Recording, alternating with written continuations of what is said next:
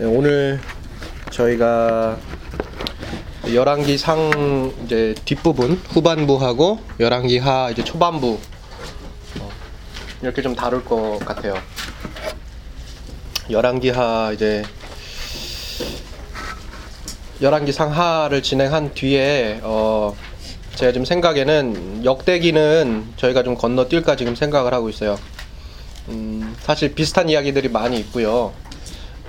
대신에 역대기 하 이제 후반부 쪽에 가서 조금 더 이제 이제 포로기 관련해서 나오는 이야기라든지 이제 포로기 이후에 뭐 느헤미야라든지 에스더라든지 이런 포로기 이후 포로기에 있었을 때의 그런 역사들 그런 부분에 대해서 이어서 좀 읽어보도록 하고요. 그 다음에 저희가 이제 예언서를 들어가도록 할게요. 예언서가 역사적으로 전혀 뭐 동떨어져 있는 이스라엘의 역사와 동떨어져 있는 그냥 묵시문학의 한 장르다 뭐 이렇게 얘기할 수 없어요. 실제로 예언자들이 이스라엘의 역사 한복판에서 활동을 했던 인물이고 그들의 예언이 실제 이스라엘 역사 속에서 계속해서 이루어지고 성취되고 그걸 통해서 하나님의 말씀이 어떻게 역사 속에서 실제로 실제성을 가지고 있는지 유효한지 그런 부분들에 대해서도 저희가 보게 될 거예요. 오늘은 우선 열왕기 상 지난주에 이어서 좀 살펴보도록 할게요. 지난주에 저희가 했던 것들 좀 기억나시는 거 있으면 한번 말씀해 보시겠어요? 지난주에 저희가 뭐 했죠? 우리 솔로몬 왕. 네. 솔로몬 왕. 네. 솔로몬 왕 좀 기억나시는 거 뭐 있으세요? 솔로몬 왕 하면서 기억나시는 거 좀 있으세요? 솔로몬의 성전 건축을 하시는데 하나님의 성전을 하실 때는 7년이 걸렸고 네. 당신의 왕궁할 때는 13년이 걸렸고 네. 요압은 20년을 했기 때문에 그에 네. 따르는 가중한 것 부담이 우리 네. 백성들 할 때 부담이 그렇죠. 네.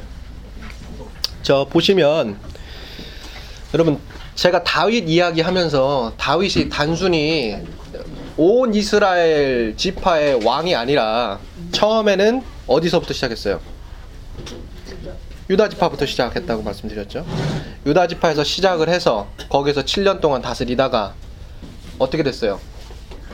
북이스라엘 10지파까지 섭렵하고 그 다음에 이 둘 사이에 갈등이 일어날 수 있으니까 어디를 쳐요? 여부스 민족이 있었던 예루살렘 성읍을 치죠. 그래서 비로소 예루살렘과 12지파의 통일 왕국의 왕이 된 거예요.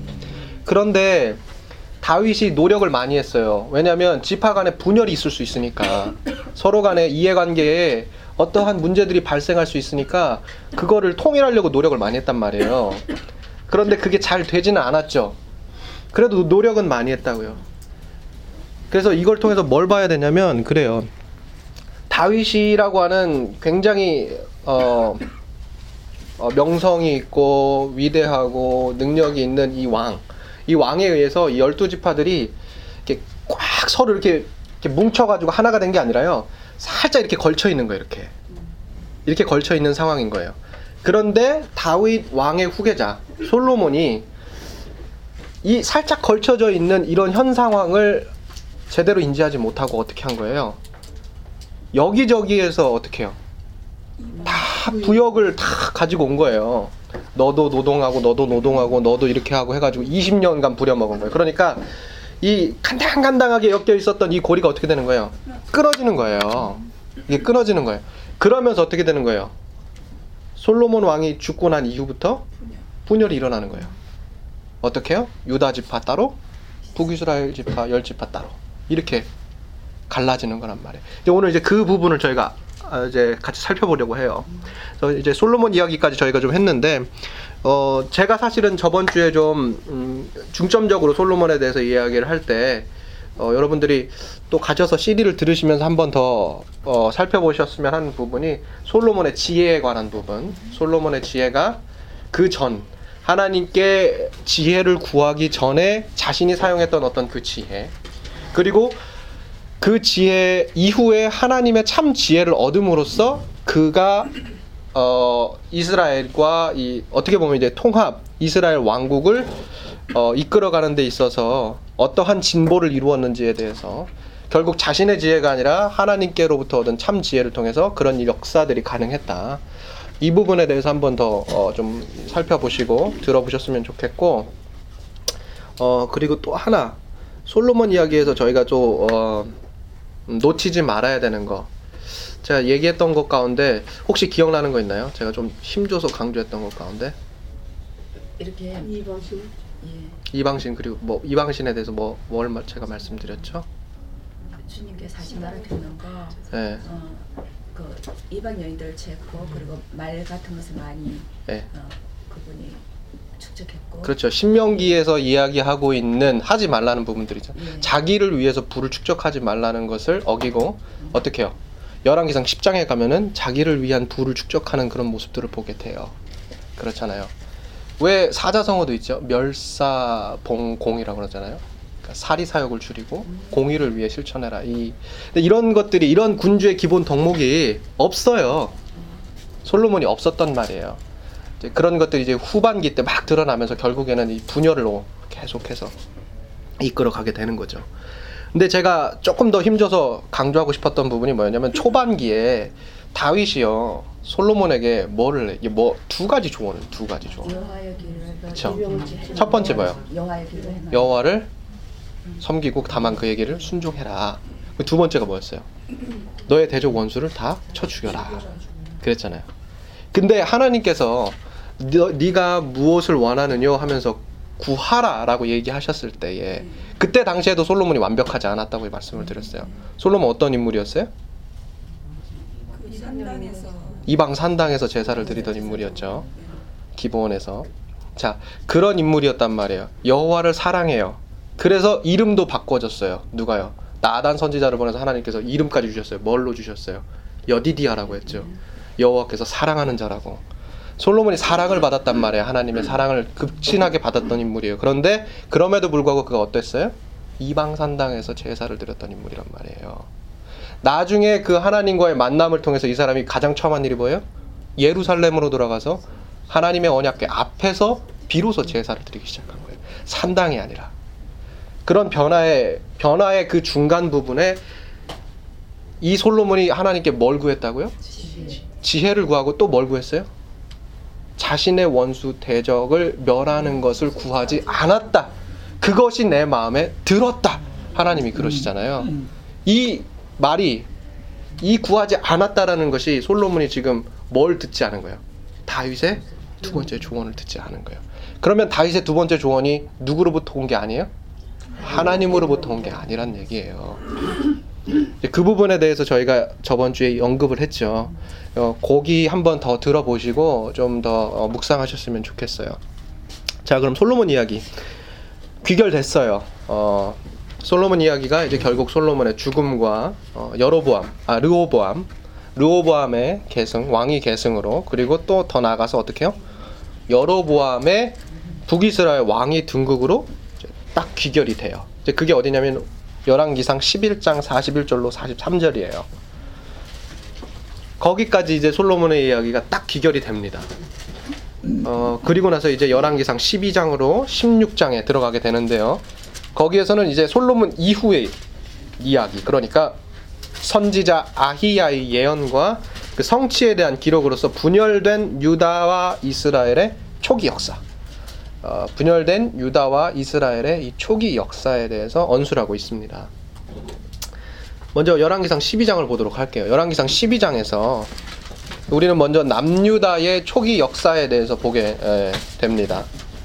거기 열왕기상 12장 1절을 보면요, 온 이스라엘이 르호보암을 왕으로 세우기 위해 세겜으로 가는 것을 볼 수 있게 돼요. 이미 저번 주에도 간략하게 언급했지만, 이들 중에 이 대다수의 지파 사람들이 솔로몬의 혹독한 이 철권 통치, 그것과 강제 부역에 심각한 고통을 받았던 사람들이에요. 이 세겜에 모였던 많은 지파 사람들이요. 그래서 이 세겜에 모인 여러 이스라엘 지파의 대표자들이 르호보암이 과연 어떤 왕인가, 이걸 살펴보려는 거예요. 어떤 왕인가에 대해서 초미의 관심을 기울이는 거예요. 과연 그가 그의 전임자였던 솔로몬에 의해서 부과된 짐을 줄여줄 수 있을 것인가, 아니면 그대로 갈 것인가. 만일 그가 그의 전임자와 다르게 우리에게 부과된 이 강제부역, 이거를 줄여준다면 우리가 여기에 남을 것이고 다만 그를 섬길 것이다. 하지만 그렇지 않으면 어떻게 해요? 이제 우리는 서로 남남이 되는 거다. 이렇게 되는 거예요. 그래서 그 세겜에 모인 거예요. 온 지파 대표자들이 다. 굉장히 갈등이 있고 긴장이 있는 거예요. 그런데 우린 이런 사실도 알아야 돼요. 이 사람들이 처음부터 이 솔로몬과 이 솔로몬의 가계를 반대했던 인물이 아니에요. 처음부터 그러진 않았어요. 이들도 한때는 이 솔로몬의 남다른 정치적 행보와 이 군사적 또 경제적 이런 진보에 큰 만족을 표했던 사람들이란 말이에요. 일전에 제가 신명기 강해를 하면서 이 솔로몬의 업적에 대해서 좀 한번 크게 언급한 적이 있어요. 새벽에 제가 신명기 강해를 했었는데 아마 몇몇 분 안 들으셨을 거예요. 그래서 제가 좀 한번 반복을 할게요. 출애굽 1세대들의 광야 경로를 제가 설명하면서 신명기 강해를 할 때 솔로몬의 업적에 대해서 제가 한번 언급을 했어요. 소위 왕의 대로라는 게 있어요. 왕의 대로. 이 대로에서 이스라엘은 이제 신명기 2장하고 3장을 보시면 나와요. 두 번의 피할 수 없는 전투를 치러요. 신명기 2장과 3장에서 출애굽 1세대들이 두 번의 피할 수 없는 전투를 치릅니다. 그 당시 출애굽 1세대들은 어떤 사람들이냐면 이제 막 노예 신분을 벗어난 사람들이에요. 뭐가 없어요. 무기가 있는 것도 아니고 아무것도 없는 상황이란 말이에요. 그래서 두 번의 전투를 치르는데요. 하나가 뭐였냐면 헤스본 왕 시온과의 야하스 전투예요. 그리고 두 번째가 뭐냐면 바산 왕 옥과의 에드레이 전투예요. 자, 헤스본 왕 시온과의 야하스 전투나 바산 왕 옥과의 에드레이 전투나 이 출애굽 1세대들과 싸우게 되면 100% 출애굽 1세대들이 질 수밖에 없어요. 왜냐면 이 사람들은 이미 청동기, 후기 청동기에서 철기 시대로 넘어가는 그 당시에 있었던 그런 사람들이란 말이에요. 뿐만 아니라 이 사람들은 성을 끼고 있었고 기병과 말, 이거를 가지고서는 계속해서 전투를 치르면서 이 왕의 대로라고 하는 굉장히 중요한 이 요충지를 차지했던 사람들이에요. 그런데 이 둘을 상대로 전투를 치는 거예요. 근데 거기에서 누가 도우신 거예요? 하나님이 도우신 거예요. 그래서 승리할 수 있었어요. 이길 수 없는 싸움을 승리할 수 있었다고요. 근데 중요한 건 뭐냐면 이 두 번의 전투가 아니라 이 왕의 대로라는 거예요. 이 왕의 대로인데 이 대로가 아카바만이 위치한 항구 도시 에시온 게벨에서부터 시작해요. 항구 도시 에시온 게벨에서부터 이 왕의 대로가 시작되는 거예요. 다시 말하면 무역로 같은 거예요. 무역로. 그래서 그 에시온 게벨에서 출발해가지고 북쪽으로 모압 땅을 통과를 하고, 통과하면서 헤스본 왕 시온이 있었던 그 영토, 헤스본 왕 시온의 영토 아모리 땅을 지나서 바산 왕 옥의 왕국을 지나서 시리아의 수도이자 우리 사도 바울 딱 하면 이제 생각나는 거 뭐 있어요? 다메섹에서 예수님 만나가지고 눈멀잖아요. 그러니까 이 왕의 대로가 어디냐면 바산 왕 옥의 왕국을 지나서 이 시리아의 수도 다메섹까지 뻗쳐져 있는 거예요. 그 사도 바울이 예수님 만난 거기까지. 그러니까 에시온 게벨부터 다메섹까지 긴 그 무역로예요. 무역로. 그러니까 이 무역로를 차지하는 사람이 어떻게 되겠어요? 그 고대 근동의 힘을 가지고 있는 거예요. 주권을 가지고 있는 거란 말이에요. 그런데 이 왕의 대로를 처음으로 차지하고 출애굽 이후 이스라엘 역사사상 가장 큰 부흥기를 이스라엘에 가져온 왕이 있어요. 그게 누구예요? 솔로몬이에요. 그게 솔로몬이에요. 그게 솔로몬. 그러니까 열왕기상 10장에서 그를 찾아온 스바 여왕이나 온 이방 통치자들에 대한 이런 이야기들이 단순한 허구가 아닌 거예요. 솔로몬의 역량이 얼마나 국제사회에서 쩌렁쩌렁하게 펼쳐졌는지에 대해서 다 보여주는 거예요. 이 무역로, 이 왕의 대로를 차지했단 말이에요. 에시온 게벨부터 시작해가지고. 그러니까 솔로몬의 허락이 없으면 중동 지방의 무역로가 다 막히는 거예요. 그러니까 솔로몬이 어떻겠어요? 위치가 어마어마한 거예요. 어마어마. 이 사람들, 세계 몸에 모여있는 이 사람들이 그럼 그런 솔로몬의 역량에 대해서 모르냐? 알아요. 안단 말이에요. 그러니까 그를 다만 섬겼죠. 그런데 20년간의 그 강제 부역이 그들의 마음과 삶을 아주 피폐하게 만든 거예요. 그래서 그의 후계자 그의 후계자 르호보암이 어떻게 이야기하는가, 이 르호보암의 이 정치적 언사가 과연 어떻게 자신들의 어떤 운신의 폭과 자신들의 삶과 어떤 태도, 그런 기반을 어떻게 달라지게 만들 수 있고 아니면 더 피폐하게 만들 수 있고, 이제 이런 거에 대한 질문들, 이런 거에 대한 관심사를 가지고 세겜에 모인 거란 말이에요. 그러니까 르호보암의 이 정치적인 언술이 굉장히 중요한 거예요. 여기서 르호보암이 얘기를 잘해야 되는 거예요. 안 그러면 어떻게 돼요? 이 북 열지파를 다 잃어버리는 거예요. 근데 여기에서 르호보암이 어떻게 했죠? 먼저 그들을 돌려보내고 3일 후에 오라고 그래요. 3일 후에. 그리고 그 3일 동안에 나라의 여러 정치가들에게 조언을 받아요. 근데 성경은 그 두 부류로 나눠요. 첫 번째 부류는 노인들이고, 두 번째 부류는 소년이라고 해요. 소년. 젊은 청년들. 그 젊은 청년들이 르호보암하고 같이 자랐던 인물이에요. 그래서 그 두 부류에게 조언을 구한 다음에 이렇게 이 북이스라엘 열지파와 유다지파, 베냐민지파, 12지파의 대표자들에게 얘기를 하는 거예요. 열왕기상 12장 14절입니다. 이렇게 얘기해요. 열왕기상 12장 14절. 어린 사람들의 자문을 따라 그들에게 말하여 이르되, 내 아버지는 너희의 멍에를 무겁게 하였으나 나는 너희의 멍에를 더욱 무겁게 할지라. 내 아버지는 채찍으로 너희를 징계하였으나 나는 전갈 채찍으로 너희를 징치하리라 하니라. 르호보암은요, 이미 남과 북으로 갈라진 이 민심과 세력의 실제적인 상황에 대해서 전혀 모르고 있었어요. 이걸 보면 알 수 있어요. 야, 이게 참 솔로몬의 지혜와 전혀 대조적인 어떤 인물. 솔로몬의 지혜가 정말 어떻게 보면 다윗 이후에도 계속해서 이렇게 서로 지파 간에 이렇게 뭉치지 못하고 이렇게 간당간당하게 엮여져 있는 그 지파, 그 단체당들을 잘 묶으는데 참 일조를 했구나. 솔로몬의 지혜가 어떤 일조를 했구나. 그런 걸 보게 돼요. 근데 그 지혜가 없으니까 어떻게 되는 거예요? 이 르호보암처럼 이렇게 와해가 되는 거예요. 와해가. 결국 이 서로 이해관계가 얽히고 설키고 있는 이런 사람들을 저희가 아우를 때 이 성경이 얘기하는 건 뭐냐면, 그걸 아우를 수 있는 유일한 길은 다른 거 없는 거예요. 하나. 뭐예요? 하나님이 주신 지혜밖에 없는 거예요. 사람을, 서로 이해관계가 달라있는 이 많은 사람들을 우리가 하나로 묶을 수 있는 유일한 방법, 하나님 지혜밖에 없다. 이제 이런 걸 우리가 배우게 되는 거죠. 근데 르호보암이 어때요?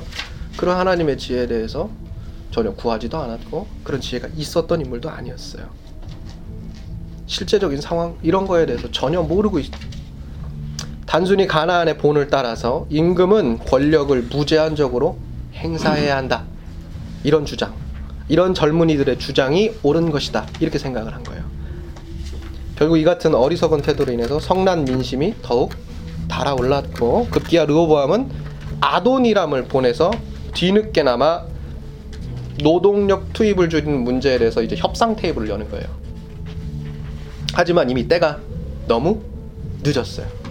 이스라엘의 백성이 분노가 하늘을 찔른 거죠. 열왕기상 12장 16절을 한번 보실까요? 그들의 성난 민심이 이래요.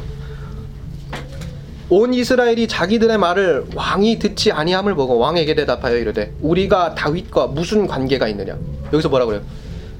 지금 르호보암이 어디 가문이에요? 다윗 가문이잖아요. 우리가 다윗과 무슨 관계가 있느냐. 이새의 아들에게서 받을 유산이 없다. 이스라엘아, 너희 장막으로 돌아가라. 다윗이여, 이제 너는 네 집으로 돌아보라 하고 이스라엘이 그 장막으로 돌아가니라. 완전히 서로 분리된 거예요.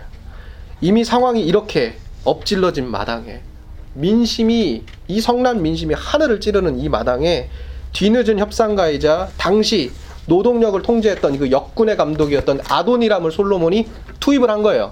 협상 테이블에. 그러니까 어떻게 돼요? 이 사람들 거기서 보니까, 공회에서 보니까 이 사람들, 성난 민심 가지고 있었던 이 사람들이 어때요? 저놈 봐라. 쳐 죽이는 거예요. 돌로 쳐 죽였다고 그러잖아요. 돌로 쳐 죽인 거예요. 그 길로 아도니람을 데려다가 돌로 쳐 죽이고, 애굽에서 돌아온 실로 사람 아히야로 느밧의 아들 누구요? 여로보암을 공회로 청해서 온 이스라엘의 왕으로 삼아요. 그게 12장 18절, 12장 20절에 나온 거예요. 아도니람을 돌로 쳐 죽이고 애굽에서 돌아온 실롯 사람 여로보암, 그를 이스라엘의 왕으로 삼는 거예요. 이제 르호보암 졸지에 온 이스라엘 지파의 수령에서 쫓기는 신세가 되었고, 그의 왕국은 다윗의 가문의 충성을 맹세한 유다 지파를 제외한 모든 지파의 반역에 의해서 정치적으로 분열되기에 이릅니다. 이 같은 분열에 대한 르호보암의 첫 번째 반응이 있었어요. 그 첫 번째 반응은 뭐냐? 군사를 모아서 무력으로 이 땅을 탈환하는 거였어요. 동족 간의 비극이 일어날 수 있는 바로 그 시기예요. 그런데 그때 하나님께서 스마야라고 하는 예언자를 보내요. 열왕기상 12장 24절이에요. 스마야를 통해서 이런 말씀을 주셔요. 너희는 올라가지 마라. 너희 형제 이스라엘 자손과 싸우지 말고 각기 집으로 돌아가라. 이 일이 누구로 말미암아? 나로 말미암아 난 것이다. 이 분열이 누구의 뜻이라고요? 하나님의 뜻이라고요. 다행히 르호보암과 그의 신하들이 이 하나님의 뜻을 받아들였어요. 스마의 예언을 진지하게 받아들여서 동족 간의 전쟁이라고 하는 최악의 결과로 퍼지지는 않았어요. 하지만 이때부터예요. 이때부터 유다와 이스라엘은 점차 독자적인 노선을 구축하면서 서로 거리를 만들어가게 돼요. 그리고 이때부터 결국에 이스라엘, 그리고 이스라엘과 이스라엘 역사와 신학을 연구하는 많은 사람들이 묻게 되는 거예요. 그 하나의 질문, 이 질문이 이때부터 생성이 되는데, 그 질문은 뭐냐면 참 이스라엘은 누구냐 이거예요. 북이스라엘이냐 남유다냐, 이 질문이 계속해서 던져지는 거예요. 자, 여러분, 그때 저희가 역사서 오리엔테이션 하면서 말씀을 드렸던 것 같아요. 신문도 논조가 다르다고 말씀을 드렸잖아요. 그렇죠. 삼국사기, 삼국유사, 김부식과 이련의 이 역사, 같은 역사를 우리가 쓰지만 논조가 다르고 관점이 달라요. 그에 따라서 이야기가 전혀 달라질 수 있단 말이에요. 마찬가지예요. 남유다의 관점으로 쓰면 북이스라엘은 나쁜 놈들이에요. 정통성이 없는 놈들이고, 그 북이스라엘 관점에서 쓰면 남유다는 어떤 거예요? 이런 나쁜 놈들이에요. 사람들 잡아다가 족치고 이거 노동력 투입하고 자기 삶에 피폐해지는데도 불구하고 백성은 아나무인이다. 이렇게 되는 거예요. 무슨 말씀인지 아시겠어요? 진실은 어때요? 그 중간 어디쯤 있는 거예요. 그러니까 그게 역사를 볼 때 우리가 그런 관점들을 잘 보면서 우리가 좀 저희가 이 역사를 또 이해하고 그 역사의 교훈을 저희가 또 알아보는 그런 시간을 가져야 된다, 이런 말씀을 한번 드리고요.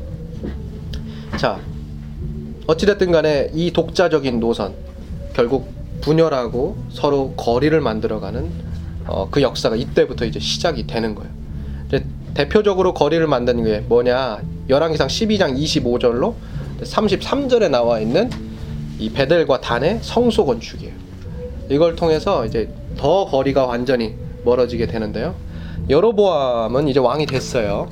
공회에서 왕이 된 거예요. 왕이 됐는데요. 여로보암은 자신의 백성들이, 이 북이스라엘 지파 이 사람들이 예루살렘에 있는 성전으로 절기 때 예배를 드리러 계속 가는 거, 여기에 대해서 염려했어요. 왜냐면 예루살렘에서 예배를 드려야 되니까 자꾸 가는 거예요. 가게 되면 또 어떻게 되겠어요? 그쪽으로 넘어가고 르호보암에게 충성을 바칠까 노심초사한 거예요. 그런 염려가 많았단 말이에요. 그러니까 어떤 안을 세웠냐? 북왕국 남쪽 베델과 북쪽 단의 성소를 세운 거예요. 예루살렘이 아니라 베델과 단의 성소를 다시 세웠어요. 그리고 레위 출신이 아니기 때문에 제사장 자격을 갖추지 못했던 사람들을 제사장으로 임명해요. 레위기 23장 33절로 36절에 기록된 이 장막절 절기, 이 절기가요 7째 달로 기록이 되어 있는데, 그 7째 달이 아니라 8째 달 15일로 임의적으로 바꿉니다. 바꾸고 자신의 목적에 맞는 새로운 형태의 종교의식을 구축하면서 어떻게 해요?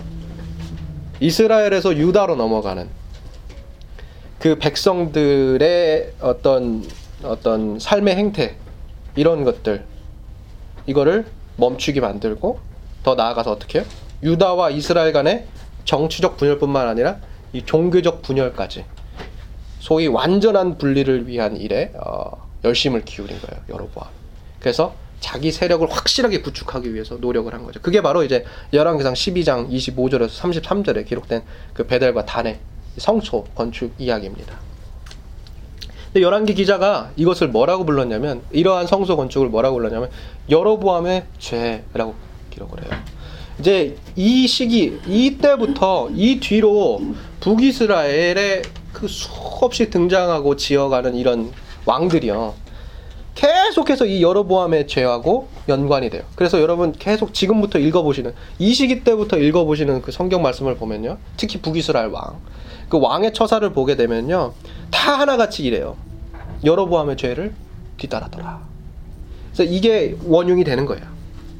여로보암의 죄다. 근데 왜 이게 죄냐? 왜 죄일까? 그의 이 같은 행동들 배후에 불신앙이 있다고 보기 때문이에요. 열왕기상 11장 29절로 30절에서 우리가 보면요, 하나님이요 이 여로보암에게요 10지파를 주겠다고 약속을 해주세요. 약속을, 내가 너한테 10지파 주겠다, 이렇게 약속을 해주신단 말이에요. 근데 이 제한 없는 하나님의 약속을 여로보암이 전적으로 신뢰하지 못한 거예요. 불신앙이 있었어요. 그래서 하나님의 지시가 없는데도 순례할 성소를 만든 거예요. 그리고 레위기에 기록되어 있는 제사법, 절기법, 이런 걸 다 임의적으로 바꾸는 거예요. 왜요? 자신의 권력을 확실하게 하려고. 그 얘기에서는 하나님께 충성하는 것, 하나님의 말씀에 순종하는 것보다 더 중요한 게 있었어요. 그게 뭐예요? 열지파가 자신에게 충성하는 게 더 중요했던 거예요. 그걸 하나님이 보시기에 뭐로 여긴 거예요? 죄다. 성경은 이런 식으로 자신의 정치적 목적, 자신의 이해관계에 맞게 하나님을 이용하고, 자신의 소원에 하나님의 목적을 대신하고, 종교적 의식을 자신의 입지를 견고히 하거나 운신의 폭을 넓히기 위한 수단으로 삼는 이런 모든 행위에 대해서 뭐라고 얘기하냐? 여로보암의 죄다, 이렇게 얘기해요. 이 죄는 역사적으로 북왕국 이스라엘의 지속적인 책망거리가 됩니다. 이 역사적 사실을 교훈 삼아서 우리 자신과 우리 교회를 돌아봐야 되는 거죠. 자신의 이익을 위해 모이는 이해 집단, 그 이해 집단의 연합이 교회가 아니라는 사실을 알아야 돼. 하나님의 말씀과 제한 없는 그 신실한 약속보다 나의 눈먼 목적이 결코 앞서선 안 된다. 이걸 배워야 되는 거예요. 이것은 뭐요? 죄다. 이것은 바로 여로보암의 죄를 뒤따르는 죄요. 그 죄에는 반드시 뭐요? 심판이 따릅니다. 그래서 열왕기 상하, 이걸 또 부르는 애칭이 뭐라고요? 신명기 역사서. 왜요? 하나님의 말씀에 순종하면 그 순종에 따라 은혜와 축복이 있고, 불순종하면 어떻게 해요?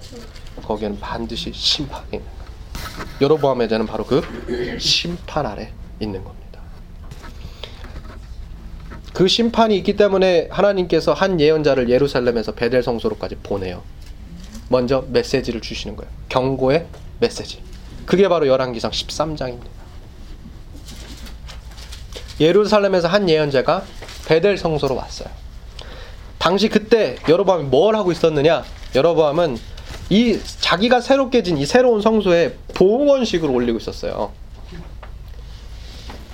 이 예루살렘에서 온 이 한 예언자가, 이 성소가 다윗의 후손인 요시야에 의해서 반드시 파괴될 거다, 이제 이런 예언을 하는 거예요. 경고의 메시지를 던지는 거예요. 그런데 이 예언자의 경고에도 불구하고 여로보암은 어떻게 해요? 자신의 길을 바꾸지 않고 오히려 그 사람을 돈으로 매수하려고 그래요. 결국 그와 그의 집이 어떻게 돼요? 하나님의 칼과 엄중한 심판을 피할 수가 없게 된 거죠. 14장 16절에 보시면 되겠어요. 마치 다윗이 이제 다윗의 죄로 인해서 밧세바와 사이에서 얻은 아들을 잃었잖아요. 기억나시죠? 여로보암은 그때와 같이 자신의 죄로 인해서 자신의 아들 아비야를 병으로 잃어요. 그리고 열왕기상 15장에 가서 우리가 보게 되겠지만, 그의 뒤를 이어 북왕국 이스라엘 왕위에 오른 자기의 또 다른 아들 나답을 암살자의 손에 의해서 마저 또 잃게 됩니다. 열왕기 기자는 이 암살자, 나답을 암살한 이 암살자, 이름은 바하사라고 그러는데요, 이 바하사가 여로보암의 남은 후손들마저 다 죽이고 북왕국 이스라엘의 왕위에 올랐다, 이렇게 기록하고 있어요. 안타까운 것은 이 바하사라고 하는 이 암살자가 그렇게 여로보암의 후손을 다 죽이고 처단하고 북이스라엘 왕국을 새롭게 세웠는데도 불구하고 또 어떻게 되냐면 여로보암의 죄를 뒤따라요. 다른 신을 섬기고 우상을 세웠어요. 결국 그렇게 됐으니까 어떻게 되겠어요? 또 하나님이 보시기에 이건 죄인 거예요. 또 심판이 임한 거예요. 결국 바하사의 그 가게도 어떻게 해요? 지면에서 진멸되는 거예요. 그 뒤로도 계속해서 북아근국 이스라엘 왕가에는 칼이 끊이지 않았어요. 왜요? 모두가 다 여로보암의 죄를 뒤따른 거예요. 자그마치 4년 동안 북이스라엘 국가가 내란에 휩싸입니다. 칼이 끊이지가 않아요. 근데 이 내란을 종결시킨 자가 아라비아 출신의 군대의 지휘관, 성경은 참으로 악하다고 얘기하는 그 왕, 아합 왕의 아버지 오므리였습니다. 이 내란을 종결시킨 자가 누구요? 오므리. 그는 아라비아 출신이었어요. 4년 동안 내란을 주도하며 바하사 왕가를 진멸시킨 시므리를 물리치고 북이스라엘의 왕이 된 거예요. 그는 사마리아의 수도를 건설을 했고요. 전반적으로 그의 모든 정책은, 그런 이방에서 온 이런 정책은 이스라엘 종교에 엄청난 위기를 불러왔습니다. 그의 아들 아합의 때에 이르러서, 그리고 그 위기가 아주 절정에 이릅니다. 한 가지 재미있는 거는요, 이 오므리가 성경의 묘사하고는 달리 매우 엄청나게 성공적이었던 왕들 가운데 하나라고 거예요. 솔로몬보다 더 성공한 왕 누구요? 오므리였어요. 그 정도였단 말이에요. 모압 비문과 같은 이제 성경 바깥 자료들을 살펴보면요, 이 오므리에 대해서 우리가 좀 알 수 있게 되는데요. 오므리는 북이스라엘 역사에 있어서 가장 중요한 인물이에요. 그는 다른 경쟁자 디브니를 이기고 북왕국에서 처음으로 여러 세대에 걸쳐서 존속하게 되는 세습 왕조를 만듭니다. 그리고 오랜 내전으로 폐허가 된 이스라엘 땅의 안정을 회복시키면서 이스라엘의 새로운 왕의 도시 사마리아를 건설합니다. 이제 우리가 구약에서 특별히 포로 귀환 후에 언급되는 도시 이 사마리아와 신약의 여러 곳곳에서 예수님의 비유나 갈릴리, 예루살렘 행적에 등장하는 사마리아 사람들에 관한 말씀은 전부 다 이때를 기점으로 그 역사적 기원을 찾을 수가 있게 되는 거예요. 사마리아는 오므리 왕의 작품이에요. 이 왕의 도시 사마리아는요, 전략상으로 또 교통정책상으로 굉장히 유리한 곳이었어요. 오므리는 자신의 수도를 일찍이 이 여로보암이 이 애굽 왕 시삭의 위협을 피해가지고 이 자신의 거처를 디르사에 마련했었어요. 근데 이 디르사로부터 15km 떨어진 곳, 이 사마리아라는 곳으로 자기의 수도를, 이 왕의 도시를 옮겨요. 그리고 이 수도 이전을 발판 삼아서 모압의 중심지, 이 메데바 전 일대를 그의 통치 아래 굴복시킵니다. 그리고 유다와 페니키아와의 관계를 회복시키고 그들과 평화조약을 체결하면서, 북이스라엘 4년 동안 칼이 끊이지 않았잖아요. 근데 오므리가 왕이 된 이후에 40년 동안 지속적인 안정과 평화가 찾아옵니다. 그러니까 북이스라엘 왕국에게 있어서 오므리는 어떤 왕? 솔로몬보다 위대한 왕이에요. 그런데 이 남유다의 관점으로 쓰여져 있는 이 열왕기 기자는 이 사람 어떻게 얘기해요? 오므리가 여호와 보시기 악을 행하되 그 전에 모든 사람보다 더욱 악하게 행하여 느밧의 아들 여로보암의 모든 길로 행하며 그가 이스라엘에게 죄를 범하게 한 그 죄 중에 행하여 그들의 헛된 것들로 이스라엘의 하나님 여호와를 노하시게 하였더라. 열왕기상 16장 25절로 26절입니다. 오므리의 화려한 역량 있었죠. 그러나 열왕기 기자는 성경의 관심사는 그 역량이 아니었어요. 성경의 관심사는 그가 하나님 보시기에 참으로 악한 사람이었다는 거죠. 화려한 역량이 중요한 게 아니에요. 하나님 앞에 선하냐 악하냐, 성경은 거기에 더 많은 포커스가 있어요. 우리의 삶도 마찬가지예요. 우리가 얼마나 하나님 앞에 영광을 돌리겠다고 막 우리가 높아지느냐, 거기에 성경의 관심사, 거기에 하나님의 관심사가 있는 게 아니에요. 하나님은 하나님 보시기에 선하냐 악하냐, 거기에 가장 큰 관심사가 있어요. 오므리를 보면 아는 거예요. 40년간 이루 말로 할 수 없는 정치적 안정과 평화를 이룩했단 말이에요. 국제관계도 좋았고요. 그리고 이때까지만 해도요, 남유다하고 끊임없이 싸웁니다. 계속 싸워요. 여로보암 때도 싸우고, 그 아들 나답이 잠깐 왕위를 쟁취를 해요. 그때도 싸우고, 그 뒤에 그 암살자 바하사 있죠. 바하사도 싸우고 계속 싸워요. 계속. 그러면서 내란도 있어요. 근데 그거를 다 해결했어요. 누가요? 오므리가요. 그것도 40년간. 대단한 인물이에요. 모압 일대 그 메데바 지역을 어떻게 해요? 칼로 굴복시켜요. 굉장한 인물이란 말이에요. 그런데 그 모든 것에도 불구하고 성경은 그에 대해서 이렇게 얘기하는 거예요. 여호와 보시기에 악한 사람이다. 그는 여로보암의 거짓 제사와 배교와 우상 숭배와 같은 죄의 길을 뒤따랐어요. 그의 고향 아라비아로부터 이어지는 종교 편향 정책은 이스라엘의 종교적 순수성에 아주 커다란 위기를 가져왔습니다. 좀 전에 이야기한 것처럼 그 위기는 그의 아들 누구요? 아합 왕에 가서 절정에 다다릅니다. 열왕기상 16장 30절로 33절입니다. 한번 읽어보시겠어요? 열왕기상 16장 30절로 33절입니다. 자, 다같이 한번 읽어보시죠. 시작. 오므리의 아들 아합이 그의 이전의 모든 사람보다 여호와 보시기에 악을 더욱 행하여 느밧의 아들 르호보암을 그를 따라 행하는 것을 오히려 가볍게 여기며 시온 사람의 인간 예배를 아내로 삼고 가서 바알을 섬겨 예배하고 사마리아의 거룩한 바알을 신전하네 바알을 위하여 제단을 쌓으며 또 아사랴 가문을 만들었으니 그는 그 이전에 이스라엘의 모든 왕보다 심히 이스라엘 하나님 여호와를 노하시게 하였더라. 자, 여기도 볼게요. 아합이 어떤 인물이었냐면요, 이스라엘의 모든 왕보다 심히 이스라엘 하나님 여호와를 노하시게 한 인물이에요. 근데요, 되게 아이러니한 게요, 역사적으로 보면 아합도 그의 아버지 오므리만큼 굉장한 인물이에요. 그의 역량이요 뛰어났단 말이에요. 이 살만 에셀의 비문에 따르면 아합은요 주전 853년 이 살만 에셀에 대항하는 동맹군 2,000대의 병거하고 1만 명의 보병을 파견한 가장 강력한 왕들 중에 하나로 묘사가 돼요. 정말 강력한 왕. 그리고 그 역시 아버지 오므리처럼 모압 땅을 통치했고요. 군사적으로나 나라 안팎으로 아람 군대의 도전을 제외하고 계속해서 지속적으로 강력한 인물로 계속해서 군림했습니다. 하지만 그가 부린 권세가 뭐예요? 하나님 앞에서는 죄였어요.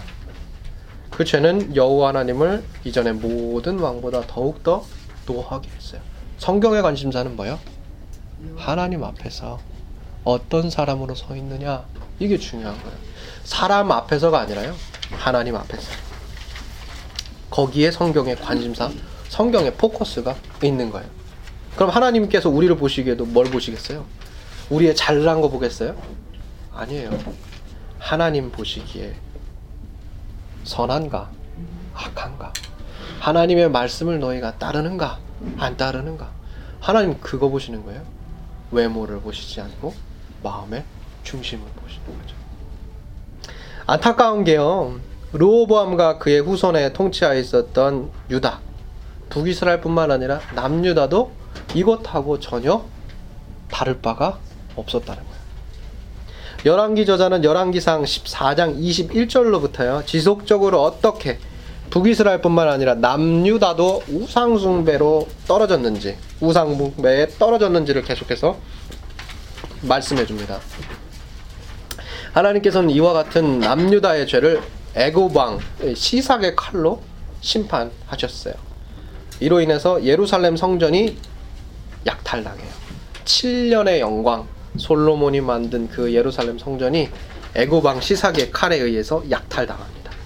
그리고 솔로몬 왕국의 부귀 영화를 나타내는 상징이었던 금은보화, 금으로 만든 방, 이것들도 다 뺏깁니다. 솔로몬의 영광, 하나님께서 약속해 주신 부귀 영화, 모든 게 다 바닥으로 떨어집니다. 왜요? 우상숭배에 떨어졌기 때문에. 하나님 보시기에 어떻게? 악했기 때문에.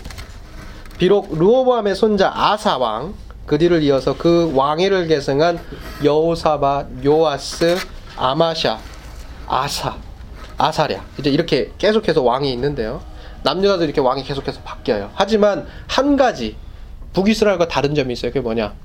남유다는 어때요? 그렇죠. 왕가가 바뀌지 않아요. 다윗의 왕가가 그대로 이어집니다. 하지만 북이스라엘은 어떻게 해요? 바뀌어요. 계속 바뀝니다. 왕가가 바뀌어요. 왜 그래요? 하나님의 약속이 다윗의 가문에 머물러 있기 때문에 그래요. 여러분, 우리가 잘한 거 우상숭배하고 하나님 보시기에 악하고 그런데요, 보세요. 제일 중요한 게 뭐냐면 이거예요. 북이스라엘하고 남유다하고 전혀 다를 바가 없단 말이에요. 둘 다 악해요. 근데 하나는 보존돼요. 그리고 하나는 떨어집니다. 보존과 몰락의 차이, 그 차이를 만들어내는 게 뭐예요? 하나님 약속이에요. 여러분, 우리의 구원도요, 우리의 잘난 거에 있는 게 아니에요. 우리가 경건한 행동을 조금 더 남보다 많이 하니까 거기에 우리의 구원의 근거가 있는 게 아니에요. 하나님의 신실하신 약속, 하나님의 은혜의 구원의 근거가 있는 거죠. 그래서 사도 바울의 고백처럼 정말 나의 나 된 거 자랑할 게 아무것도 없는 거예요. 그렇잖아요. 내가 오직 자랑할 건 뭐예요? 예수 그리스도인 거죠. 뭐예요? 그분으로 말미암아 내가 살았고 나뿐만 아니라 우리 모두가 사는 거잖아요. 자, 어찌됐든 간에요, 이 남유다도 참 보잘것없는 그런 시대를 계속해서 북이스라엘과 똑같이 보내게 됩니다. 비록 남유다에서 우상숭배를 제거하기는 해요. 뭐 요아스 같은 인물이라든지 또 뭐 아마샤, 아사랴도 마찬가지죠. 일시적으로 우상숭배를 제거하기도 해요. 그래서 다윗 혈통에 그 옛날에 그 북위 영화를 회복시키는 것 같아요. 그런데 이 사람들이요, 하지 않은 게 있어요. 그게 뭐냐면 산당 제사를 허용해요. 왜 그랬을까요? 저도 궁금하네요. 왜 그랬을까? 자, 우리 조금 더 볼게요. 하나님이요, 이런 이스라엘 왕과 이스라엘 백성들을 부끄럽게 해요. 이제 누가 등장하냐면 엘리사와 엘리야가 등장하게 되는데요, 부끄럽게 하는 면면을 보게 되면요, 이제 저희가 이제 거기로 갈 거예요. 하나님이요, 하나님을 섬기는 사람들로 누구를 계속해서 이 열왕기 이 역사서에 등장시키냐면요, 다 이방 사람들이에요. 이제 보시게 될 거예요. 이스라엘 사람들이 아니에요. 자, 어찌됐든 간에 이 남유다의 이 왕들이요, 산당 제사를 다 허용했어요. 그래서 여전히 배교와 불순종의 죄 가운데 머물렀단 말이에요. 그러니까 하나님이 어떻게 해요? 요아스와 이 아바샤 같은 이 남유다의 왕은요, 대적들에 의해서 암살당합니다. 그리고 아사랴 같은 경우에는 문둥병에 걸려요. 그러니까 하나님이요, 물론 약속에 따라서 그 가문을 보존하시긴 하지만 그 죄를 반드시 어떻게 해요? 물으시는 거예요. 그거 아셔야죠. 은혜가 있더라도요, 죄에 대한 심판도 여전히 있습니다.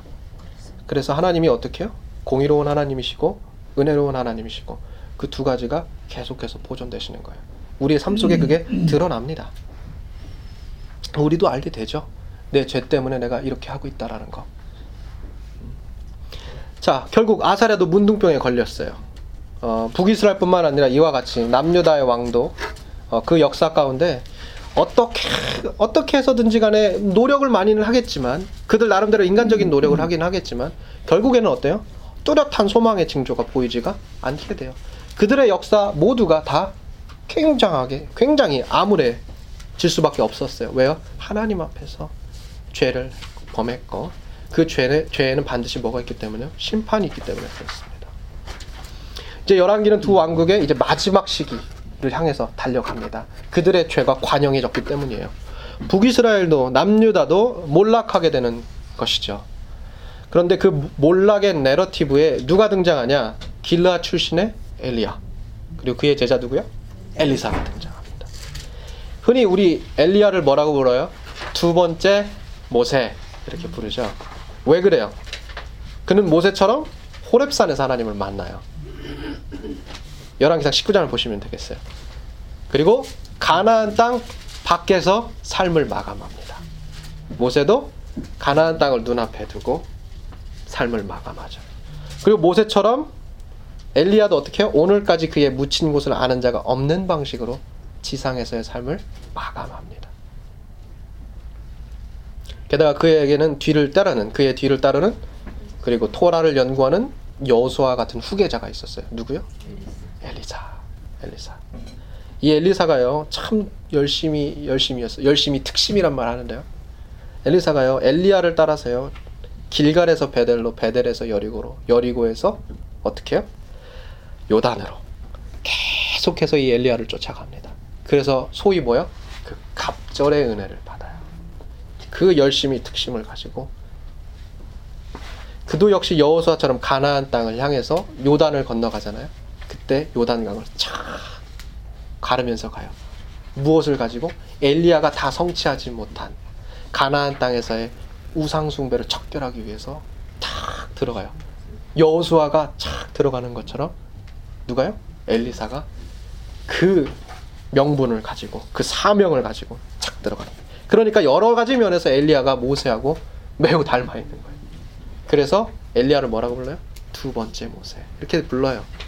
이와 같은 점을 발견하는 것도 우리가 성경을 읽는 재미죠. 그렇죠.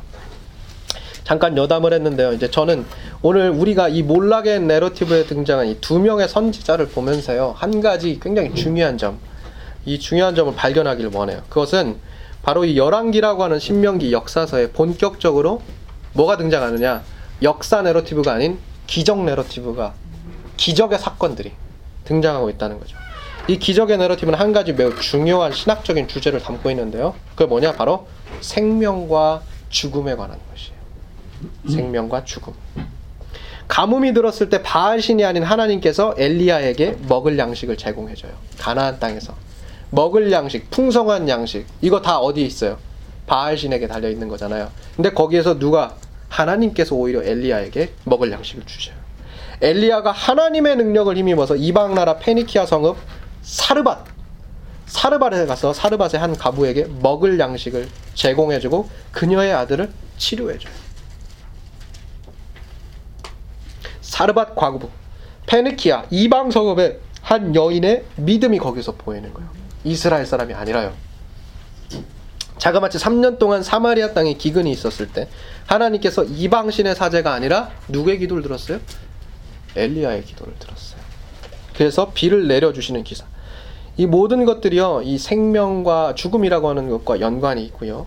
또 하나 뭐예요? 이방 사람들, 이방신이 아닌 하나님, 이런 기묘한 주제들, 이스라엘 사람들이 계속해서 관심사가 아니었어요. 우상숭배만 하고 있었단 말이에요. 산당제사를 허용하고. 그런데 오히려 이스라엘 바깥에 있는 많은 사람들은 어떻게 해요? 오히려 하나님의 능력을 경험하고 하나님을 신앙하고 하나님을 바라보는 사건들, 그걸 통해서 이스라엘 사람들 끊임없이 하나님 어떻게 해요? 부끄럽게 하시는 거예요. 그것이 이 기적 내러티브가 가지고 있는 것들이에요. 메시지들이에요. 근데 왜 이 같은 기적 내러티브가 두 왕국의 몰락 내러티브의 한복판에 등장하고 있는가? 왜 생명에 관한 기사가 이 절망의 역사 한복판에 등장하고 있는가? 이거 물어야겠죠. 우리가 이것도 물어야 되는 거죠. 왜 등장할까? 다 몰락하고 있어요. 다 죽고 있고 내란이 일어나고 있고 소망이 없어요. 그런데 이 기적 내러티브에서는 끊임없이 뭘 주고 있어요? 생명이 다시, 소망이 다시. 이게 일어나는 기적 내러티브가 하나님께서 엘리야와 엘리사를 보내서 계속 끊임없이 일으켜주시는 거예요. 왜요? 역사는 몰락하고 있는데 왜 자꾸 이런 것들이 드러나요? 왜 그렇습니까? 배교와 우상숭배의 죄에 젖어들어 있는 이스라엘의 왕과 백성들에게 하나님께서 딱 한 가지 중요한 메시지를 전달해 주고자 하는 거예요. 그게 뭐예요? 이스라엘이 예언자들의 행적과 이러한 기적 내러티브, 이런 목소리들을 듣고 마음에 새겨서 여호와께로 돌아와라. 돌아오면 뭐요? 이와 같이 너희에게 생명이 임할 것이다. 왜 몰락의 역사 속에 이런 것들이 일어난다고요? 왜 이런 사건들이 자꾸 일어난다고요? 이걸 통해서 메시지를 주는 거예요. 여호와께로 돌아와라. 여호와께서 여호와께로 돌아와서 생명을 얻고 그 소망 가운데 살아라. 참 생명은 오직 여호와 한 분께 있다. 이걸 전달해 주는 거예요. 자, 이 사실을 잊는다면, 이 생명이 하나님 한 분께 있다라는 사실을 잊으면 이스라엘에는 더 이상 소망은 없는 거예요. 이 메시지를 들어야죠. 이 메시지는 오늘날 우리에게도 마찬가지예요. 오늘날 우리에게도 동일합니다. 참 생명은 여호와 하나님 한 분께 있다. 이거 잊으면 안 돼요. 이스라엘이 생명을 얻으리라는 그 소망, 기적을 통해서 계속해서 기적 메시지, 기적의 내러티브를 통해서 주시는 메시지인데요. 이 소망이요, 열왕기하 이제 4장, 5장, 그리고 6장에 가서 더 강렬해집니다. 한 10분 정도만 더 하고 저희가 마치도록 할게요. 자, 4장에 가니까요, 엘리사가요 수넴 여인에게 아들을 약속하고 그 이후에 그녀의 아들을 이제 소생시키는 사건이 기록이 돼요. 이 내러티브는 부분적으로는 아이를 낳지 못하는 여자가 임신하여서 아이를 낳는 이런 창세기의 이야기들을 상기시키면서 상징적인 차원의 한 가지 기능을 해요. 그게 뭐냐, 여기에서 이 아이는요, 수넴 여인이 잉태하지 못한 이 아이는 이스라엘을 대표합니다. 그리고 여인의 이 불임, 여인이 아이를 낳지 못하는 상태, 이거는요 이스라엘이 좀처럼 온전한 하나님의 백성으로 살아가지 못하고 있는 이런 몰락과 절망의 상태, 이거를 상징을 하죠. 그리고 이 아이가 후에 태어났다가 다시 앓게 되죠. 그리고 죽게 됩니다. 근데 그 병마의 세력으로부터 회복이 돼요. 이 회복되는 사건은 형제 병들고 있고 형제 병들어 있고 몰락하고 있는 이스라엘이 이 아이처럼 하나님의 은혜에 의해서 다시 생명으로 회복될 것이다, 이걸 암시하는 거예요. 이걸 엘리사가 보여주고 있는 거죠. 근데 거기에서도 조건이 있는 거예요. 뭐요? 하나님을 향한 믿음이 있느냐, 이거죠. 또 열왕기상 5장에 가서 엘리사는요 이스라엘과의 전쟁에서 승리했던 아람 군대 장관 나아만을 고칩니다. 이를 통해 나아만은 여호와의 살아계심을 경험하게 돼요. 이방 사람이 여호와의 살아계심을 경험하게 된다고요. 근데 이보다 더 중요한 게요 있어요. 이방 사람 나아만이 여호와 하나님을 인정하기 시작했고요, 더 나아가서 이렇게 얘기하는 거예요. 오직 그분 외에 다른 신에게는 결코 예배하지 않겠다. 하나님이 이스라엘 사람들에게 요구하신 게 뭐예요? 이거예요. 십계명이 뭐예요? 이거예요. 하나님 한 분만 섬겨라. 이 고백이요, 이 태도가 이스라엘에서 나오는 게 아니라요, 지금 이방 사람, 아람 사람, 나아만의 입술에서 고백되고 있는 거예요. 되게 중요해요. 이걸 통해서요 하나님께서 이스라엘을 부끄럽게 하시는 거예요. 열왕기하 5장 17절이에요. 나아만이 이르되 그러면 청하건대, 여기서 되게 중요한 태도를 보여주는 거예요. 나아만이 이르되 그러면 청하건대 노새 두 마리의 실을 흙을 당신의 종에게 주소서. 이제부터는 종이 번제물과 다른 희생 제사를 여호와 외 다른 신에게는 드리지 아니하고 다만 여호와께 드리겠나이다. 나아만 여기서 굉장히 의미심장한 부탁을 하나 해요. 뭔 부탁해요? 노새 두 마리의 실을 흙을 주소서. 이 부탁이 무슨 의미를 가지고 있냐면요, 그 당시 사람들은요 자기 신을 단지 자기의 땅 위에서만 섬길 수 있다고 생각했어요. 지금 흙을 퍼가는 게 뭐예요? 자기요, 이 나아만 장군이요 자기가 자신의 그 옛 생활 환경으로 돌아가서 그 아람 땅을 밟을 걸 알고 있어요. 아람 땅에서 하나님 섬길 수 있어요? 못 섬기잖아요. 그래서 뭐예요? 흙을 퍼가요. 그래서 이방 땅에 깔아요.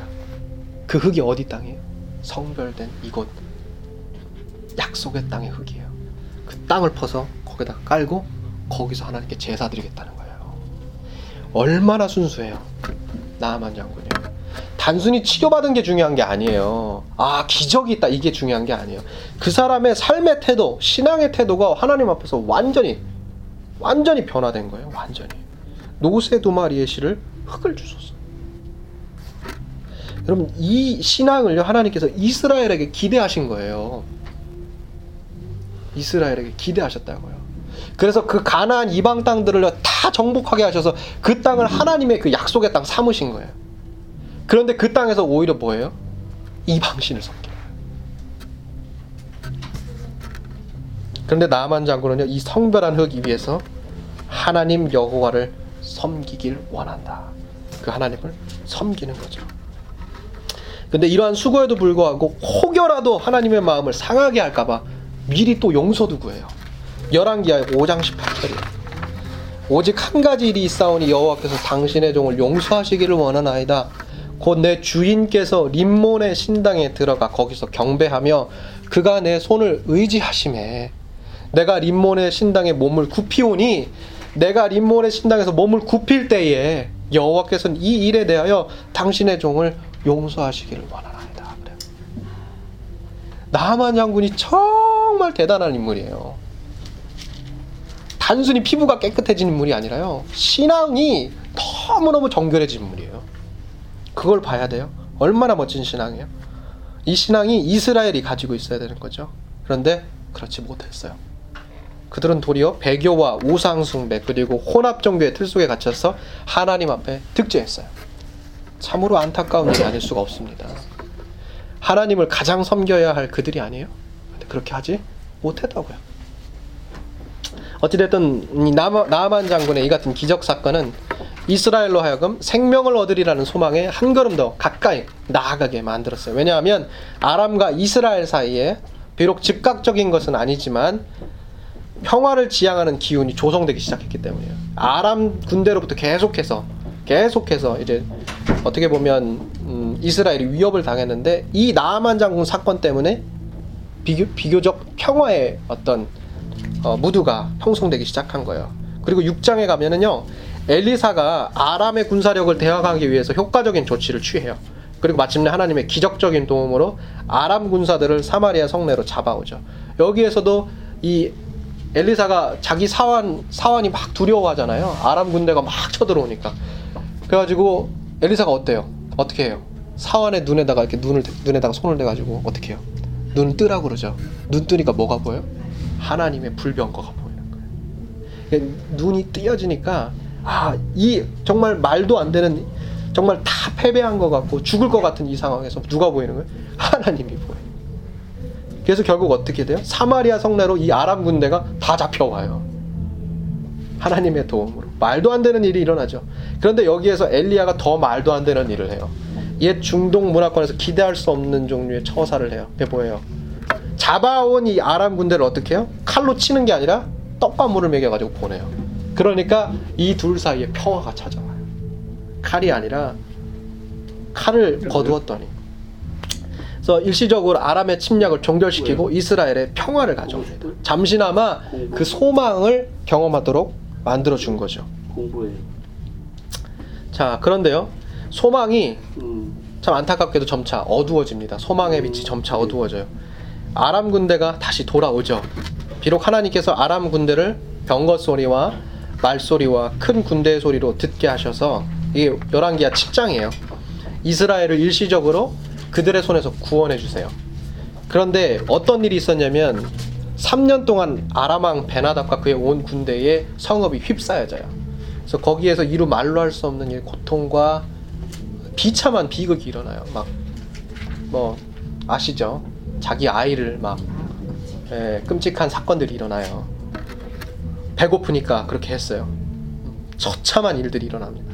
이로 인해서 당시 남유다의 왕 요람 왕과 이 예언자와의 관계가 악화되고, 마침내 열왕기하 9장에 이르러서 이 아합 왕조와 엘리야 엘리사 간의 관계가 종지부를 찍게 됩니다. 왜냐? 엘리사가 일찍이 하나님께서 엘리야를 통하여 기름 부어 왕이 되게 한 님시의 손자 예후, 여호사밧의 아들 예후를 보내서 요람 왕과 아합의 후손들을 다 죽이라고 명하는 거예요. 하나님의 심판 임하는 거죠. 비로소 예후의 혁명, 곧 피의 혁명이 시작된 겁니다. 이때부터 예후는 요람과 유다왕 아하시야를 죽이고 이세벨도 그의 손에 비참한 죽음을 맞이하게 됩니다. 여기서 끝이 아니에요. 예후는 사마리아의 주요 관료들을 협박해가지고요, 그들로 하여금 아합의 자녀들을 다 추스리게 해요. 그리고 남아있는 왕권의 경쟁자 모두, 아합 왕조에 있는 모든 사람들을 다 쳐 죽입니다. 아합 집안을 방문하러 갔던 그의 친척들 42명도 찾아내고, 사마리아에 남아있는 바 아합에게 속한 사람들, 아합과 연합했던 모든 사람들, 이 모든 사람들을 진멸해서 하나님께서 엘리야에게 이르신 말씀, 그 말씀을 그대로 이룹니다. 이게 열왕기하 10장 17절이에요. 그리고 열왕기하 10장 18절 이하를 보시면요, 거기에서 우리는 바알의 집이 예후의 손에 의해서 철저하게 파괴되는 모습을 보게 돼요. 예후가요, 무백성들을 모아가지고 그들에게 아합은 바알을 조금 섬겼으나 예후는 많이 섬기리라는 말을 넣어줍니다. 그리고 그 사람들이 온 이스라엘에 두루 퍼져가지고 이 말을 전해요. 그러니까 이제 사람들이 이렇게 하는 거예요. 예후는 바알을 섬기는 사람이구나. 그래서 그 후에 바알을 위하는 대회를 예후가 성대하게 엽니다. 그리고 그 바알 신당에 온 이스라엘의 두루에서 이 말을 들은 사람들이 다 모입니다. 막 이쪽에서부터 저쪽까지 꽉 차요. 바알을 섬기는 사람들이 바알 신당에 꽉 찹니다. 그리고 거기에 몰아놓고 자신의 호위병과 지휘관들을 시켜서 한 명이라도 여기서 빠져나가면 그 사람의 목숨을 네 목숨으로 대신할 거다, 이렇게 얘기를 하면서 거기에 모여있는 바알 신당에 모여있는 모든 우상 숭배자들을 다 척결해버립니다. 피바다를 만든, 그게 바로 예후의 피의 형. 예후 이야기는요, 여호와께서 행하시는 이 심판의 도구, 심판의 도구로서의 예후의 역할에 초점을 맞추고 있습니다. 죄를 얼마나 미워하시는지 하나님께서 그걸 보여주고 계시는 거예요. 따라서 이 같은 피해 혁명은요, 여호와의 명령에 대한 예후의 철저한 순종에 포커스를 맞추고 있을 뿐이지 하나님의 성격에 대한 다른 어떤 해석의 여지를 우리에게 주고 있지는 않는다, 이런 거에 대해서 한번 생각해 보셨으면 좋겠고, 하지만 여기서 안타까운 게 있죠. 역시 예후가 바알 숭배를 박멸했어요. 하지만 열왕기하 이제 10장 29절을 보게 되면 이래요. 이스라엘에게 범죄하게 한 느밧의 아들 여로보암의 죄, 곧 베델과 단에 있는 금송아지를 섬기는 죄에서는 예후가 떠나지 아니했다. 여기서도 뭐가 문제요? 여로보암의 죄. 다시 말해 그는 여호와의 마음에 있는 대로 아합 집안을 다루기는 했어요. 그런데 여호와의 율법을 정확하게 따르지는 않았습니다.